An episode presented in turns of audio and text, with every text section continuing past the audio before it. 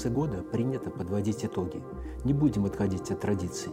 Я отмечу пять, с моей точки зрения, основных событий, которые не только определили основные тренды, но и заложили основные подходы на 2023 год.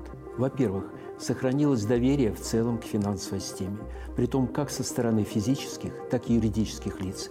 Действуя в очень непростых условиях 2022 года, финансовая система фактически нивелировала, но, по крайней мере, приспособилась к тем рискам, угрозам, которые были последствием санкционной политики против нашей страны.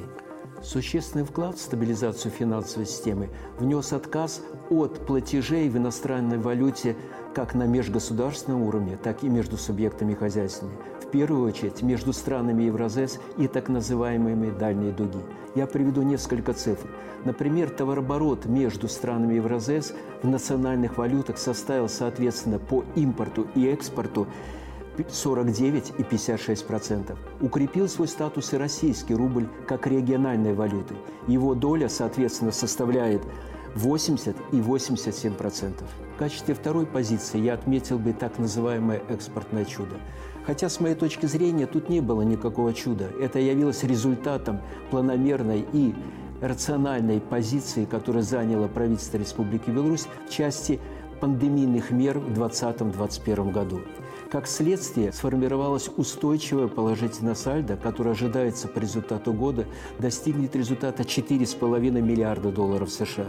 Причем приток валюты фиксируется как по услугам, так и по товарам.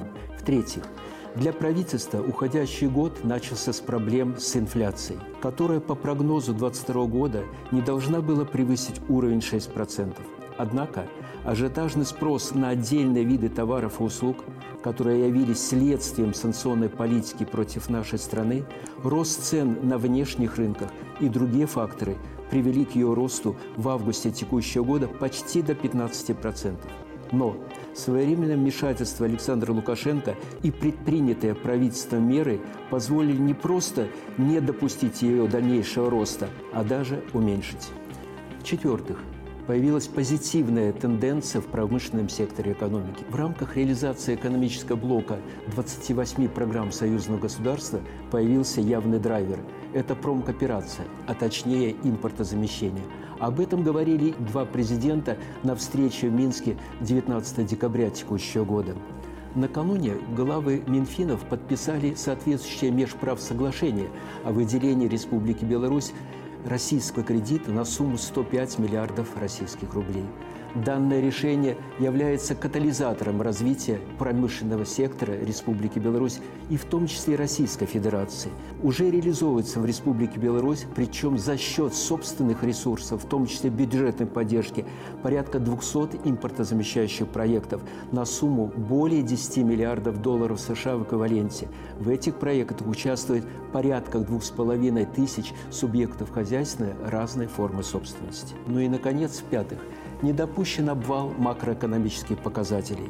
Несмотря на то, что поручение главы государства и, в принципе, под это подписывалось правительство, выйти по результатам года, что называется, в ноль, то есть фактически повторить результаты предыдущего года, вряд ли этот показатель сбудется – с моей точки зрения, плюс-минус несколько процентов не является существенным. Гораздо более важным является сохранение управляемости белорусской экономики в целом. Таким образом, можно констатировать, что на фоне тех шоков, которым подверглась наша страна в текущем году, белорусская экономика сохранила управляемость. И это является несомненным достижением как правительства, так и вертикали.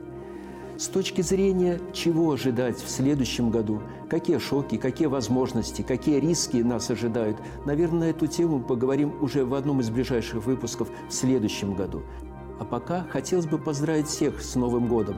И на фоне традиционных пожеланий здоровья, благосостояния, счастья и здоровья наших семей выразить пожелание, что в следующем году восторжествует здравый смысл, и наши соседи, соседние страны будут совместно созидать и строить свое будущее.